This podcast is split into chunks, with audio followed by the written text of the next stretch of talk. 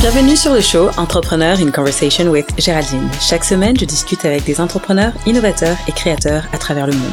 Des gens brillants, fascinants et créatifs. Ma mission est de partager leur histoire, leur parcours, le pourquoi du comment. Bonne écoute Dans cet épisode d'Entrepreneur in Conversation with Géraldine. Un mois plus tard, je vais être avocate, je vais avoir mon propre cabinet, puis je vais faire du droit criminel. Fait que ça a toujours été ça la trajectoire euh, idéale, la trajectoire que je m'avais fixée. mon objectif, c'était ça. Donc, j'ai fait tout mon parcours. J'ai même fait plus d'études que ce qui était euh, le parcours traditionnel parce que je voulais être sûre d'être bien formée, euh, considérant que je voulais partir à mon compte le plus rapidement possible. Donc, au lieu de faire uniquement le bac et le barreau, j'ai fait une technique juridique et j'ai également fait ma criminaux.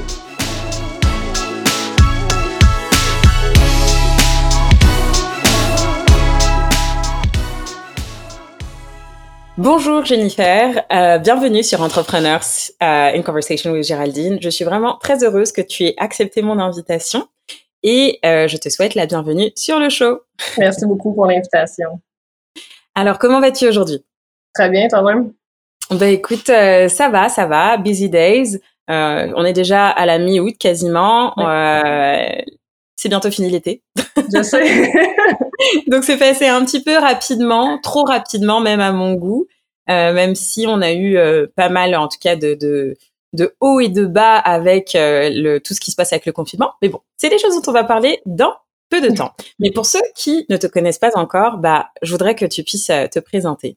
À savoir si on doit tout d'abord t'appeler Jennifer ou Maître Jennifer Gay. Parce que pour ceux qui ne savent pas, Jennifer est avocate oui, exactement. Donc, je suis avocate en droit des affaires et droit du travail. Euh, mon cabinet se situe dans la ville de Québec, sur le boulevard Le Bourgneuf. Euh, mm-hmm. je suis avocate depuis trois ans. Moi, j'ai gradué en 2016. J'ai fait mon stage en 2017 et j'ai assermentée, évidemment, en 2017 après mon stage. Euh, mm-hmm. J'ai ouvert le cabinet, mon cabinet, en fait, le lendemain de mon assermentation. Euh, Puis là, ben, je suis rendue à ma troisième année, quatrième bientôt. Euh, alors voilà.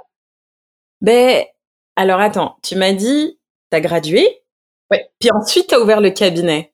Oui. Comment, déjà, un, comment l'idée t'est venue de tout de suite, en sortant de l'école, à fraîchement gradué, fraîchement diplômé, de te dire, OK, j'ouvre mon cabinet? Et, mais comment cette transition, elle s'est faite? En fait, je pense qu'il n'y a pas eu de transition. Moi, je voulais être avocate depuis l'âge de 5 ans. Puis à 5 ans, j'avais dit à mes parents, moi plus tard, je vais être avocate, je vais avoir mon propre cabinet, puis je vais faire du droit criminel. Fait que ça a toujours été ça la trajectoire euh, idéale, la trajectoire que je m'avais fixée. Le, mon objectif, c'était ça. Donc, j'ai fait tout mon parcours. J'ai même fait plus d'études que ce qui était euh, le parcours traditionnel parce que je voulais être sûre d'être bien formée, euh, considérant que je voulais partir à mon compte le plus rapidement possible. Donc, au lieu de faire uniquement le bac et le barreau, j'ai fait une technique juridique et j'ai également fait ma criminaux. Tout ça avant le bac en droit et le barreau du Québec. Euh, donc, j'ai eu huit ans d'études en droit. Puis le lendemain, j'ai décidé de partir à mon euh, à mon cabinet euh, pour quelques raisons. Premièrement, euh, je, le sentais déjà à l'âge de 5 ans, puis mes expériences de stage, mes expériences comme étudiante en droit dans divers cabinets m'ont aussi confirmé que j'avais pas le portrait ni le profil type pour bien être heureuse dans les cabinets. Puis ça, c'est de part et d'autre, autant pour le cabinet que pour moi-même. Mm-hmm. Euh, donc, je savais déjà que j'avais cette fibre entrepreneuriale-là, même si je suis la seule entrepreneur et la seule avocate dans, dans ma famille et dans tout mon réseau. Mm-hmm. euh, donc, c'est vraiment une décision que pas grand monde comprenait, mais bon, je l'ai faite et je l'ai prise et j'en regrette aucunement. Euh, puis, j'avais pas l'accoutumance. Je, je, me disais que c'était maintenant ou jamais. Parce que j'avais peur de commencer en cabinet, euh, que si jamais, effectivement, ça aurait été un bon fit, euh, ben là, d'être bien confortable avec le salaire des gros cabinets. Puis là, j'aurais peut-être pas eu le gosse de me dire, bon, ben je repars à zéro avec aucune sécurité financière, aucun fonds de pension. Bref, tu, tu connais les hauts et les bas de, de partir à son compte. donc, toute l'insécurité qui vient avec ça. Euh, donc, vu que je partais directement euh, à mon cabinet, j'avais pas déjà cette sécurité-là. Donc, je mm-hmm. trouvais que c'était, euh, tu sais, les gens me disent souvent que j'ai été courageuse de le faire mais je partais pas d'une sécurité financière, je l'avais déjà pas, considérant que je partais directement à mon compte. Fait pour mhm. moi, ça allait de soi. Ben, mais ça a été quoi tes étapes? Parce que, OK, tu as gradué, puis tu as ouvert le cabinet. Donc, c'était juste enregistrer, travailler dans ton sous-sol, ou euh, tu as quand même mis des choses en place, en fait, pour bien démarrer quand même. Et combien de temps en fait ça t'a pris en fait pour pouvoir te préparer euh, autant psychologiquement que financièrement, puis d'un point de vue ressources et réseautage aussi. Oui, effectivement. En fait, euh, psychologiquement, j'étais prête depuis mes cinq ans. Fait que la préparation mentale était déjà faite depuis au moins 20-22 ans quand j'ai parti mon cabinet. Euh, j'ai été assermentée le 13 septembre 2017. Le 14 septembre, le lendemain, euh, je faisais mes cartes d'affaires sur Vistaprint. J'allais, j'allais louer un, bureau pour mon cabinet à quelques kilomètres de chez moi sur Laurier. Je trouvais que c'était un bon point pour la, la région de Québec et également pour la rive sud de Québec. Mm -hmm. euh, allée ouvrir, ouvrir mes comptes, mes comptes bancaires aussi pour mon cabinet. J'ai trouvé mon nom, mon slogan, mon logo, mes couleurs. Tout ça dans la même journée, le 14 septembre. La même journée? Le lendemain, la même journée. C'était, ouais. Mais comme je te dis, ça, ça fait déjà 22 ans que j'étais prête mentalement. Fait que ça, ça a quand même été, euh, été rapide pour ça. Euh, J'ai pas commencé du réseautage euh, tout de suite parce qu'au début, je faisais essentiellement du droit criminel. Plus tard, euh, j'ai commencé à faire du droit des affaires et là, effectivement, le réseautage est arrivé. Parce que euh, malheureusement et heureusement, du réseautage en droit criminel, ça se fait pas les criminels ne se retrouvent pas pour réseauter. Ou oui, mais je suis clairement pas invitée, puis ils en font pas la, publicité non plus sur euh, les réseaux sociaux. c'est clairement pas là que j'ai trouvé le premier client, disons. mais du coup, donc maintenant, euh, tu as fait cette transition. Euh, est-ce que ça a été simple, en fait, de passer du droit criminel au droit des affaires, ou tu as, eu, as dû t'adapter à deux, trois petites choses, ou des spécialités, en fait, des particularités, je dirais, techniques, en fait, du métier? Oui, effectivement, il y a vraiment des particularités de chaque domaine de droit. Puis, euh, tu sais, les, les, gens pensent souvent que parce qu'on est avocat, on connaît tout de tous les domaines, de toutes les lois. Euh, Effectivement, dans l'optique où au bac, on apprend tous les domaines pour que plus tard, euh, les étudiants qui deviendront avocats puissent choisir leur domaine euh, de pratique, leur domaine d'expertise. Euh, mm-hmm. Moi, depuis que j'étais petite, c'était vraiment mon amour pour le droit criminel. J'aimais beaucoup le droit des affaires. Quand même, tranquillement, je me suis mis en commençant à en faire parce que justement, je faisais du réseautage et particulièrement du réseautage dans des groupes d'entrepreneurs. Fait que je voyais quand même qu'il y avait une bonne clientèle qui était là. Puis j'aimais aussi le minding du droit des affaires. C'est droit des affaires, juridiquement, c'est une pratique qui est préventive. Donc, on vient avant que les problèmes surviennent. On veut éviter que l'entrepreneur euh, se fasse prendre des culottes à terre, si tu me permets l'expression, euh, donc, de bien le baquer, de bien structurer pour qu'il démarre sur du bon pied, euh, de bien euh, le protéger avec des contrats qui sont qui sont valides, qui sont légaux. donc, tous ces, ces, ces services-là que le droit des affaires offre, c'est vraiment une pratique qui est préventive, alors que le droit criminel, c'est une pratique qui est litigieuse. Donc, c'est une fois que le crime est commis ou qu'une personne est accusée d'avoir commis un crime, que là, nous, on intervient. Puis j'aimais l'aspect du droit des affaires d'intervenir avant qu'il y ait un problème, puis même de les prévenir le plus possible. J'aimais beaucoup ce minding-là, puis j'aimais aussi beaucoup cette clientèle-là.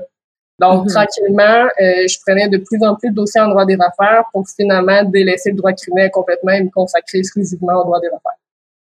Mais alors, du coup, dans euh, le droit des affaires, est-ce que tu as une spécialité aussi dans le droit des affaires? Euh, tu parles, par exemple, en termes de, de domaine d'activité des entrepreneurs?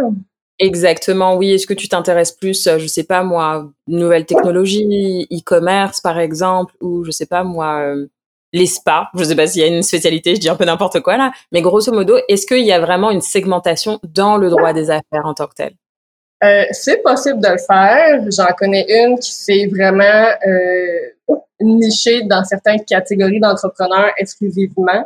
Euh, moi, je l'ai pas fait parce que j'aime la diversité que le droit des affaires m'apporte. Euh, mm-hmm. C'est déjà une pratique qui est très nichée parce qu'on est, tu sais, je travaille exclusivement pour des entrepreneurs, des entreprises. Donc, je trouve déjà que je suis assez nichée et j'aime j'aime connaître des nouveaux univers. Puis, euh, tu sais, que ce soit si j'ai des clients qui sont entrepreneurs généraux en construction, d'autres qui sont adjoints virtuels, j'ai des coachs d'affaires, j'ai des salons de coiffure. Fait que j'aime mm-hmm. cette diversité-là de clientèle, puis d'apprendre aussi sur leur manière de fonctionner parce que tous les services qu'on rend, vu que c'est de manière préventive, on s'assure que tout est adapté en fonction de l'entreprise du client. Donc, un contrat, par exemple, d'un salon de coiffeur va être différent d'un cabinet de dentiste, par exemple. Mm-hmm. Je vais, je vais me permettre de revenir sur une chose. Euh, tout à l'heure, tu disais, bon, en gros, aller euh, sortie de l'école, tu savais que, bon, euh, aller dans un gros cabinet, c'était peut-être, c'était pas pour toi. Mais qu'est-ce qui ne t'attirait pas, justement, dans les autres cabinets? En fait, ce qui m'attirait pas des gros cabinets et même les petits cabinets, euh, c'est vraiment quelque chose que le bac en droit et le barreau poussent beaucoup. Ils veulent vraiment qu'on soit dans des gros cabinets. Je, peux comprendre l'idéologie derrière. Euh, ce qui me convient pas des grands cabinets, euh, en fait, la pratique stéréotypée du droit, euh, que les avocats sont très conformés, sont très protocolaires, que les cabinets, les sites web sont bruns, blancs, beige ou vraiment un vieux bleu d'hôpital ou un vieux jaune d'hôpital. Il y en a, il y en a beaucoup même. effectivement, moi, ça me rejoignait pas. Puis je savais quand même à l'âge de 5 ans que j'avais pas le profil type, euh, mm-hmm. mais j'avais quand même toutes les caractéristiques essentielles de l'être. C'était vraiment un domaine qui me passionnait. Donc, même toute jeune, je savais que j'allais pas fitter dans le cadre euh, que les cabinets imposent. Ouais. Euh, puis, souvent, les juniors en cabinet, c'est un peu stéréotypé, là, mais souvent, au début, ils vont aller chercher des cafés pour tout le monde. Ils vont plutôt au début, le temps d'être bien formés par les seigneurs en tant que technicien juridique. Donc, ils vont toucher à plusieurs dossiers, mais jamais dans le fond du dossier. Ils seront jamais le lead d'un dossier. Puis moi, ce que je voulais dans mon cabinet, c'était de m'occuper personnellement de mes clients, donc de les rencontrer, de faire leur dossier de A à Z, euh, de tout faire dans leur dossier. Moi, c'était, tu sais, moi, je voulais être avocate pour être avocate. Je voulais pas être avocate, commencer dans un cabinet, puis agir comme avocate dans 10 ans. Mm-hmm. Moi, dès que, dès que, dès que j'étais assermentée, je voulais être avocate le plus rapidement possible. Puis la mhm. façon plus rapide d'être avocate, c'était de partir mon cabinet. Ouais. Mais c'est vraiment génial d'avoir eu cette inspiration si tôt. Moi, je suis vraiment euh, c'est impressionnant. Et tu disais aussi que bon, petit à petit, tu t'es fait ta place, euh, développer euh, ton réseau. Euh, comment justement tu as travaillé ce réseau? Euh, pas à pas. Puis un peu plus étendu, bah, aujourd'hui, depuis quelques mois, on a cette problématique sanitaire qui qui impacte tout le monde. Comment ça t'a impacté? Est-ce que ça, ça, a nécessité que euh, tu pivotes à un certain niveau ou que tu revois un peu tes méthodes justement de réseautage et d'approche en fait de tes prospects ou de faire évoluer ta business? Euh, oui, en fait, moi, euh, comme je disais au début dans l'introduction, mon cabinet se situe dans la ville de Québec parce que je viens de, de la ville de Québec. En fait, c'est là que je réside actuellement. Euh, mais la majorité de ma clientèle ne vient pas de Québec. La majorité de ma clientèle se trouve à Montréal, j'en ai à Sherbrooke, j'en ai dans le Nord, j'en ai en Ontario, à Ottawa et tout. Euh, c'est aussi ce que j'aimais du droit des affaires, le droit criminel. J'étais limitée à la ville de Québec, ou du moins dans les villes arrondissantes, parce que je dois, je devais me déplacer dans les palais de justice où l'accusé, euh, où mon client était accusé, devait subir son procès. Donc, j'étais mm-hmm. beaucoup plus limitée. Alors que le droit des affaires, tous mes services peuvent se rendre à distance. Donc, moi, quand COVID est arrivé, euh, à part peut-être la première semaine où, évidemment, tout le monde était sous choc et que vraiment le, pays, la province s'est mis sur pause, euh, moi, ce qui m'a permis de, de, finir les dossiers que j'avais à faire de toute manière. Mais ensuite, moi, ça a décollé. On dirait que cette pause-là forçait aux entrepreneurs, euh, pardon, euh, les a comme forcés à revoir leur pratique, à se dire bon ben écoute là j'ai du temps, on a on a des ressources donc on va refaire nos contrats ou on va en faire ce qu'on n'avait pas fait encore parce qu'on n'avait jamais eu le temps. Euh, fait que non moi ça ça vraiment euh, ça n'a pas changé grand chose. J'ai même vu une augmentation dans dans mes nouveaux clients. Puis c'est comme je te dis moi tous mes services se rendent en ligne. Évidemment la clientèle de Québec qui voulait me rencontrer en personne. Durant le confinement on faisait aussi une rencontre virtuelle mais maintenant les les rencontres physiques ont repris. Puis pour mes mhm. clients qui viennent pas de la ville, bon, on continue les rencontres par vidéo ou par téléphone sans problème. Du coup, quand tu as eu cette vague de croissance aussi, est-ce que ça a nécessité que tu innoves aussi au sein de ton entreprise? Parce que ça veut dire qui dit croissance, qui dit qu'il faut aussi quand même s'adapter à cette nouvelle réalité de croissance. Oui, absolument. Moi, j'avais déjà une adjointe avec moi, une adjointe virtuelle qui est extraordinaire. Puis euh, cette croissance-là, euh, qui est quand même assez soudaine, euh, je l'avais pas prévu, effectivement, le COVID, je me disais qu'il allait avoir un petit ralentissement, mais au contraire, comme je te dis, ça a vraiment euh, augmenté quand même assez rapidement. Donc, j'ai procédé à l'embauche euh, d'une technicienne juridique pour mon cabinet. Donc, on est rendu trois maintenant dans mon équipe. Wow. Et comment, justement, on recrute? Parce qu'on sait qu'en ce moment, euh, ben, la réalité du recrutement, c'est que c'est difficile. Quel que soit le domaine, là, c'est un peu difficile. Donc, c'est quoi ben, la stratégie à mettre en place pour se trouver la ressource qui va nous permettre de nous vraiment nous soutenir, finalement? et de pouvoir euh, bah, créer un lien de confiance avec cette ressource pour pouvoir pousser la business encore un petit peu plus loin? Oui, absolument. Pour moi, créer le lien de confiance, euh, pour moi, ça, c'était la base. C'était vraiment la, première étape pour moi. Souvent, les gens préfèrent recruter, tester le, nouvel employé ou salarié ou freelance qui les engage et ensuite établir un lien de confiance. Moi, je fonctionne vraiment à l'inverse. Puis dans mes deux embauches pour mon adjointe et ma technicienne, ça a vraiment fonctionné. Euh, évidemment, chaque entrepreneur prend la méthode qui est le plus euh, à sa convenance et avec quoi il est à l'aise. Mais moi, je préférais établir le lien de confiance dès le départ. Euh, puis pour moi, ça, ça passe par être leader et non un boss. Et c'est mm-hmm. aussi pour ça que je considérais ne pas être fait pour les cabinets parce que moi, ma reconnaissance ne passe pas tant par le salaire plus que euh, justement la reconnaissance que je peux avoir de mes patrons. Fait que moi, c'est très important que mon adjoint et ma technicienne se sentent appréciés, sentent que j'aime leur travail. Évidemment, s'il y a eu des erreurs ou quoi que ce soit, je les mentionne pour éviter que ça se répète euh, dans d'autres dossiers. Mm-hmm. mais jamais dans un ton de chicane, jamais pour abaisser mon employé. Moi, je veux vraiment qu'on soit une équipe puis qu'on avance les trois ensemble dans pour que mon cabinet prospère parce que plus mon cabinet prospère, plus ils vont prospérer aussi parce que je vais être en mesure d'augmenter leur salaire, de leur offrir une des meilleures conditions. Euh, donc, on travaille vraiment en équipe, les trois ensemble, et il n'y a pas de, de hiérarchie. C'est aussi ce que mhm. j'aimais pas dans les gros cabinets euh, que j'avais beaucoup expérimenté durant mes études, que les avocats dînent ensemble, les techniciennes dînent ensemble, les secrétaires dînent ensemble, puis il n'y avait pas de mélange. Euh, mhm. Moi, c'est pas parce que je suis avocate que je suis meilleure que les autres. Euh, je suis très terre à terre, puis je suis très humaine. Fait que moi, je suis pas meilleure que ma technicienne, puis je suis pas meilleure que mon adjointe, puis je suis pas une meilleure personne non plus. Euh, fait que non, ma technicienne n'est pas une sous-personne, puis mon adjointe non plus. Donc, on travaille vraiment les trois en équipe, puis je, fais vraiment en sorte qu'ils se considèrent sur le même palier que moi, puis qu'on essaie de travailler ensemble. Mm-hmm. Puis pour l'embauche, pour la choisir, euh, moi, Julie, je l'avais vue interagir sur divers groupes d'entrepreneurs sur Facebook, puis j'avais beaucoup aimé son approche. C'est elle, en fait, qui m'a approché, donc j'ai beaucoup aimé la drive qu'elle avait. Euh, puis dès les premiers mandats qu'elle me faisait, j'ai été très impressionnée par son travail. Fait je, je l'ai gardée avec moi, donc ça fait trois ans. Dès les débuts de mon cabinet, elle était avec moi. Euh, puis pour Noémie, ben c'est tout récent. Là, je l'ai engagée euh, fin juin, début juillet.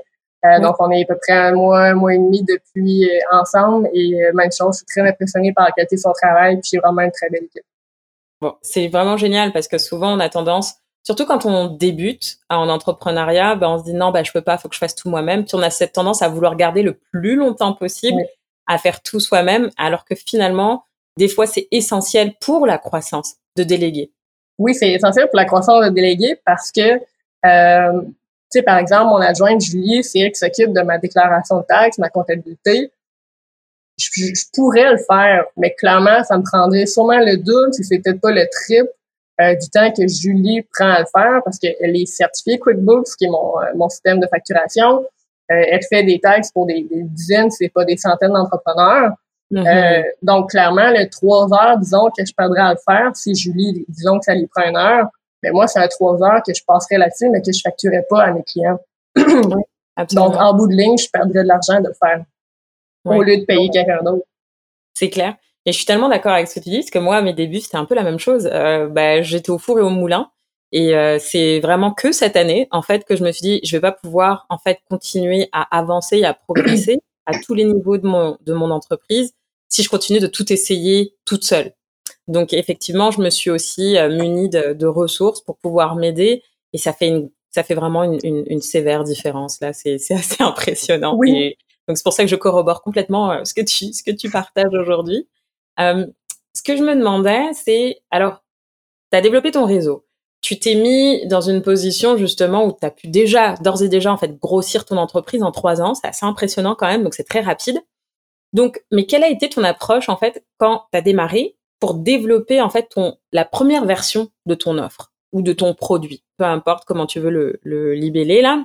Ça a été quoi en fait justement de pour toi de de de créer une offre, de vraiment de t'assurer qu'elle réponde bien au marché? Été quoi tes étapes et ton approche?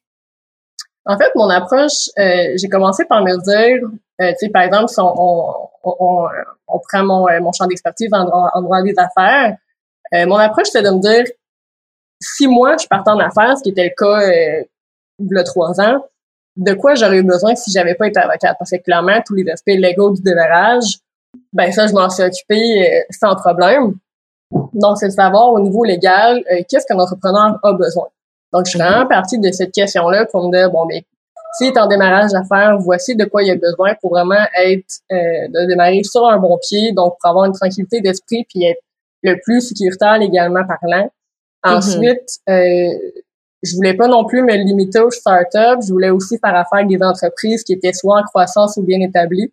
Donc, j'ai vraiment euh, pris les trois clientèles types avec lesquelles je voulais, je voulais travailler. Donc, les startups, euh, donc les entreprises ou les entrepreneurs qui voulaient démarrer en affaires, euh, les entreprises en croissance et les entreprises bien établies. Euh, donc, mhm. c'est les trois portraits types. Puis ensuite, j'ai vraiment euh, nomenclaté tous les services qu'ils pourraient avoir besoin. Puis c'est comme ça que j'ai développé mon offre de service. Mhm. Et du coup, est-ce que cette offre de départ est encore la même aujourd'hui ou il y a eu une évolution? Il y a eu une évolution. il y a certains services que je n'offre plus. Il y en a des nouveaux que j'offre. cette évolution-là, c'est faite par l'analyse, moi, à chaque fin d'année, euh, je fais un bilan. C'est quoi les services qui ont été le plus demandés cette année? Euh, est-ce qu'il y a des services que j'ai offerts qui ont jamais été utilisés?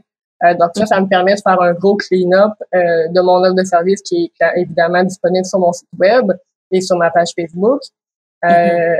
Donc oui, effectivement, mon offre de service a évolué. Puis clairement, comme je te disais au début, j'ai aussi démarré en droit criminel.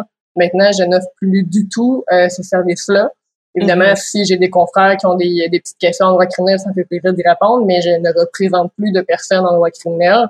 Donc, ça, mhm. clairement, ça a beaucoup évolué à ce niveau-là parce que c'est vraiment un domaine que je me suis départie euh, complètement. Mhm. euh, c'est comme par exemple, maintenant, j'offre des conférences et des formations, ce que je ferais pas au début. Euh, étant bébé avocat qui démarrait, euh, ça aurait été peut-être un peu étrange aussi déjà d'offrir des conférences et des formations pour quelqu'un qui venait de démarrer son cabinet. Euh, donc ça, c'est une offre de services que j'ai développé un peu plus tard avec les années. Euh. Même chose pour les services de vérification des antécédents judiciaires. je me suis rendu compte que ça manquait beaucoup dans les entreprises. donc ça, j'ai décidé de l'offrir maintenant. Certains services que je me suis départi. Donc c'est vraiment avec une analyse que je fais un bilan de fin d'année avec les statistiques que je charge sur mes différentes plateformes de suivi. J'analyse le tout, puis je me refais une nouvelle offre euh, à chaque année. Oui, ce qui est essentiel et ce qui, j'imagine, en fait, est ta source de la stratégie, en fait, pour ta croissance et ton développement. Est-ce que, est-ce que, du coup, dans cette pratique, justement, d'analyse et finalement introspection ou rétrospective, en fait, de toute ton année, est-ce que, euh, comment tu vois, t'envisages la suite, en fait, le développement, en fait, de ton entreprise, pardon, euh, tant au niveau des différents produits ou services que tu peux offrir, peut-être même développer des produits digitaux, je sais pas. Comment est-ce que tu l'envisages? Oui, effectivement, euh, j'ai plusieurs projets. Euh, comme là, par exemple, j'ai commencé à tourner des vidéos sur mon groupe Facebook. Je me suis rendu compte que les vidéos, ça parlait beaucoup aux gens parce que maintenant, on est pressé, on n'a pas le temps nécessairement de lire des articles de blog, ce que j'adore écrire, mais je comprends la réalité aussi maintenant de beaucoup de personnes, donc j'essaie vraiment de m'adapter aux nouvelles pratiques. Euh, là, pour l'instant, comme je disais, avec mon adjointe et ma technicienne, on roule bien, on s'est bien établi. Euh, je suis pas fermée à l'idée d'engager euh, d'autres personnes éventuellement, que ce soit une autre technicienne juridique, une personne attitrée à mon marketing. Euh, j'aime j'aime beaucoup être entourée. Ça, ça me manquait au début quand je suis partie à mon compte. J'étais toute seule, comme on s'est dit. Euh, moi aussi, je faisais tout euh, pour limiter les coûts. Je me suis rendu compte clairement que c'était plus c'était plus avantageux et financièrement viable d'engager quelqu'un et de déléguer pour moi me concentrer sur le volet juridique de ma business, qui est mon mhm. cabinet d'avocate. Donc la croissance, j'aimerais écrire un e-book. Mhm. J'aimerais aussi développer un peu plus mes conférences et formations. Puis là, avec la COVID, peut-être effectivement de me filmer, de les offrir via mon site web parce que là, mm-hmm. évidemment, les entreprises euh, sont un peu moins chaudes à l'idée de m'inviter euh, dans leur entreprise pour parler à leurs employés, ce que je comprends tout à fait avec le contexte actuel. Donc, ce serait de développer ça aussi prochainement. Donc, finalement, euh, tu te positionnerais quasiment en infopreneur? Peut-être. Parce que oui, je veux dire, toutes les, les, les, tous les différents assets que tu, que tu mentionnes et que tu décris, c'est un peu ce qu'on voit beaucoup aujourd'hui dans les coachings, par exemple, les coachings en marketing ou en développement en fait d'une compétence ou d'une connaissance sur un thème X. Donc, euh, du coup, euh, je trouve ça super intéressant en fait. Et comment est-ce que est-ce que toi t'en connais d'ailleurs des euh, des infopreneurs dans le monde du droit? Parce que personnellement, j'avais jamais vu ça avant, donc c'est très rare. Donc peut-être que tu serais une pionnière en fait. Effectivement, personnellement, je n'en connais pas. Je connais très peu aussi d'avocats qui ont démarré leur compte en affaires. En criminel, ça se voit un peu plus. En droit des affaires, c'est surtout dans des gros cabinets qu'on voit ça. Donc, je pense que je suis la seule à, son, à mon compte. Euh, puis infopreneur, avocate ou avocat, non, effectivement, j'en connais pas. Et du coup, une chose qui, bah, on va se le dire là, de femme à femme, mm-hmm. comment ça se passe? Justement, être femme, entrepreneur dans le milieu du droit, parce qu'il y a une réalité aussi qui est qui est présente, c'est-à-dire qu'il y a une dominante masculine en fait dans l'industrie. Comment est-ce qu'on trouve sa place justement en tant que femme entrepreneur dans l'industrie? Euh, de femme à femme, je dois avouer que c'est pas toujours facile, euh, surtout dans un domaine euh, qui est très typiquement masculin. Ça a quand même été très tard avant que les femmes puissent vraiment avoir accès aux études en droit et ensuite avoir le droit d'exercer euh, la pratique d'avocat. Euh, donc, mm-hmm. encore une prédominance masculine clairement là, dans ma profession. c'est pas facile, surtout que ce soit homme ou femme, de partir à son compte comme avocat. Mm-hmm. C'est très rare aussi un avocat qui demeure à son compte, qui demeure seul, son propre cabinet. Souvent, ce qu'on va voir au début, donc les étudiants majoritairement vont dans des gros cabinets ou vont se partir ensemble une société non collective, donc plusieurs avocats euh, qui vont s'associer pour partager des frais de les frais de bureau, les frais pour la, le ou la secrétaire, pour la photocopieuse, le matériel et tout. Donc, un ou une avocate qui part tout seul son propre cabinet, euh, c'est très rare, surtout le lendemain de son assermentation. Moi, je me suis fait un peu beaucoup lyncher par mes, mes confrères et consoeurs. Mais écoute, je suis encore là trois ans plus tard, fait je suis contente d'avoir persévéré. Mais ouais, être une femme, c'est pas facile. J'ai souvent eu, euh, que ce soit des confrères ou même des clients qui me disaient ben là, écoute, euh, tu sais, t'es belle, t'as l'air douce, t'as l'air gentille, t'es-tu capable d'être une bonne avocate? Oui, ouais, ça, ça, ça, je me... Personne, personne peut voir mon, ma tête, présentement, mais je suis juste choquée, en fait.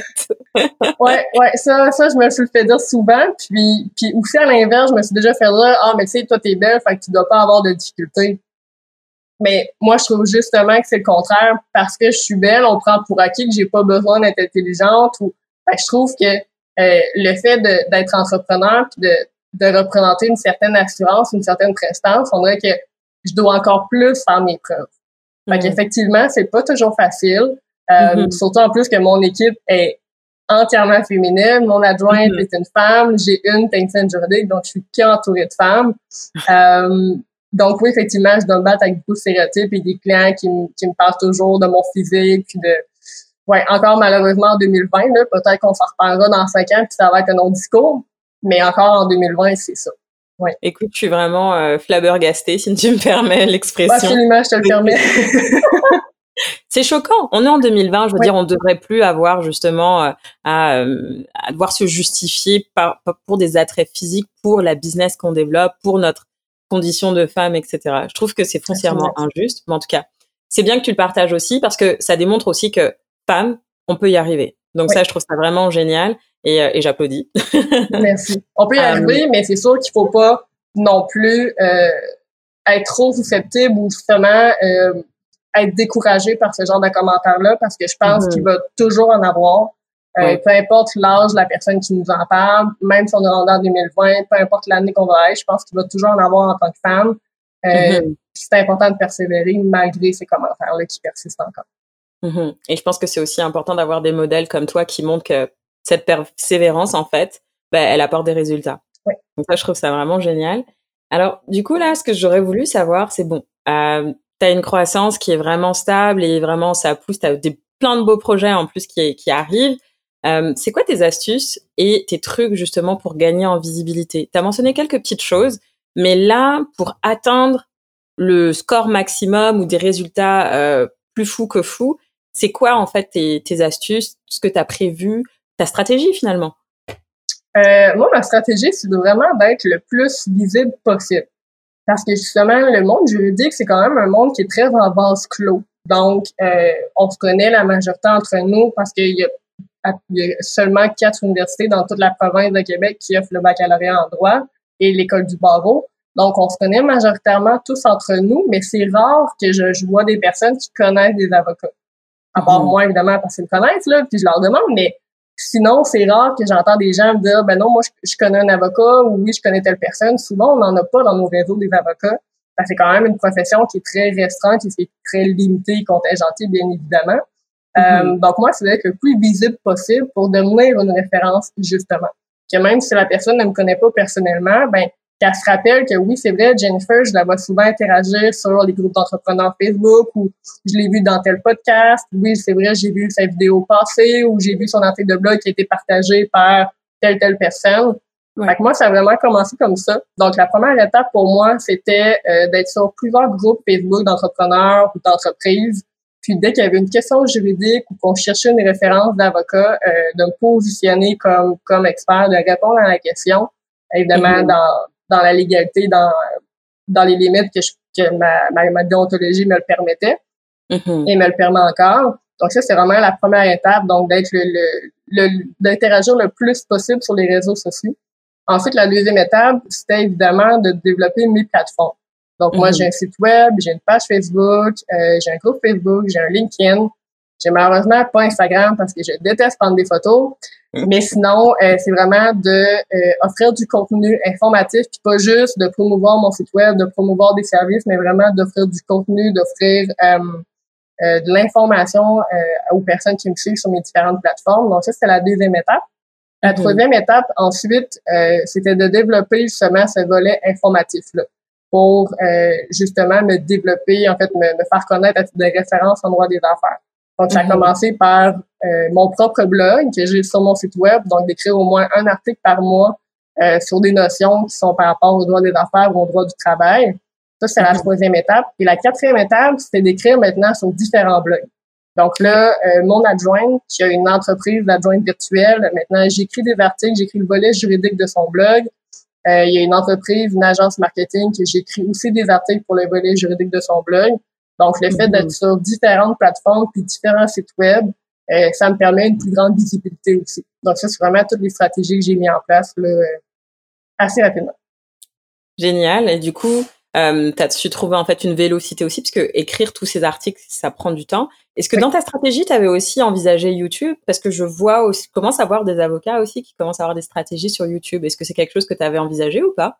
Oui, effectivement. En fait, euh, justement, mon groupe Facebook, euh, mon groupe privé, j'avais commencé les vidéos en leur disant, euh, tu sais, c'est vraiment un test, je veux voir comment ça répond. Est-ce que vous êtes satisfait du genre de contenu que ça a? Euh, mhm. Puis éventuellement, euh, ça serait de développer une, une chaîne YouTube. Je veux pas non plus trop m'éparpiller. Euh, Puis je pense aussi que ça, c'était ma force aussi. Euh, ça m'a permis une certaine croissance, c'est vraiment de focuser sur mes points forts puis de pas m'éparpiller. J'avais cette première tendance-là au début de vouloir justement être partout puis de faire comme les autres. Euh, tu sais, je développerais pas une chaîne YouTube ou une chaîne de podcast ou euh, sais, peu importe les, nouvelles, les nouvelles manières de faire connaître qui pourront, euh, qui pourront voir le jour dans les prochaines années, euh, par principe de faire comme les autres. Ouais. Fait que je verrai, tu sais, si je vois que mes contenus vidéo euh, sont très populaires, puis que là, je devrais les offrir à l'externe et au plus grand nombre possible. Mais là, ce serait le cas où, effectivement, si je vois que les articles de blog sont un peu moins populaires parce que les gens ont moins le temps de lire, mais là, ce serait une très bonne idée, effectivement, d'en faire des chaînes YouTube et des, des vidéos au lieu d'écrire les, les articles de blog. J'adore vraiment ta, ta stratégie. Bah, en tant que marketeur, j'approuve. je me demandais du coup, euh, euh, parce que là on arrive pratiquement à la fin d'interview, je me demandais, c'est quoi les tips euh, à, que tu aurais à donner à des entrepreneurs, mais qui se lanceraient comme toi dans le milieu juridique? Ce que tu as appris justement durant ces trois dernières années ben, Comme on dit, effectivement, il n'y a pas beaucoup d'avocats qui partent à leur propre cabinet. Ouais. Puis là, les, les, les, conseils que je vais donner, c'est autant pour les avocats qui veulent démarrer que un entrepreneur, peu importe son domaine. Euh, j'ai l'impression que tous les entrepreneurs, tous les travailleurs autonomes qui veulent démarrer en affaires savent qu'ils doivent au moins trouver un bon comptable. Ouais. Ben, je pense que chacun, chaque travailleur autonome qui veut démarrer en affaires devrait aussi trouver un bon avocat en droit des affaires, au moins pour mettre en place euh, cette entreprise-là. Donc, soit au niveau de la structure, au niveau des contrats, euh, le nom. Euh, c'est vraiment pour s'assurer que l'entrepreneur il part sur des bonnes bases pour vraiment. Parce que si les bases juridiques sont pas là, la croissance va être dure à atteindre. Mm-hmm. Ou elle va être atteinte, mais après ça, il va arriver une bad luck, une poursuite pour X, Y, Z, puis là, on n'aura pas le choix de faire faillite ou de fermer l'entreprise parce qu'on n'aura pas eu les liquidités nécessaires pour se défendre en cours. Je te mm-hmm. donne un petit exemple rapide. Euh, moi, j'ai vu euh, une entreprise de télécom qui démarrait, qui est Nive Dautron Nibel. Euh, qui, qui, voulaient pas investir 500 dollars pour un contrat de service, donc ils ont pris un modèle en ligne, euh, ce qui est pas recommandé, on s'en reparlera après, mais euh, ils ont pris un modèle en ligne, évidemment un modèle euh, qui s'adaptait pas du tout à leur réalité, ni au droit québécois. Alors, euh, ils ont quand même fonctionné avec, son, avec ce modèle-là pendant plusieurs années, à peu près 10-15 ans.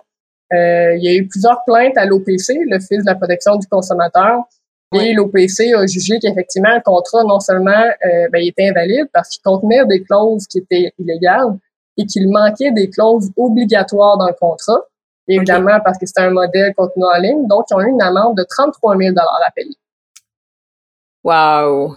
Puis tout ça parce qu'ils ont, voulu, ont voulu éviter de payer 500 dollars. parce qu'ils voulaient économiser un petit 500 pièces. Ouais.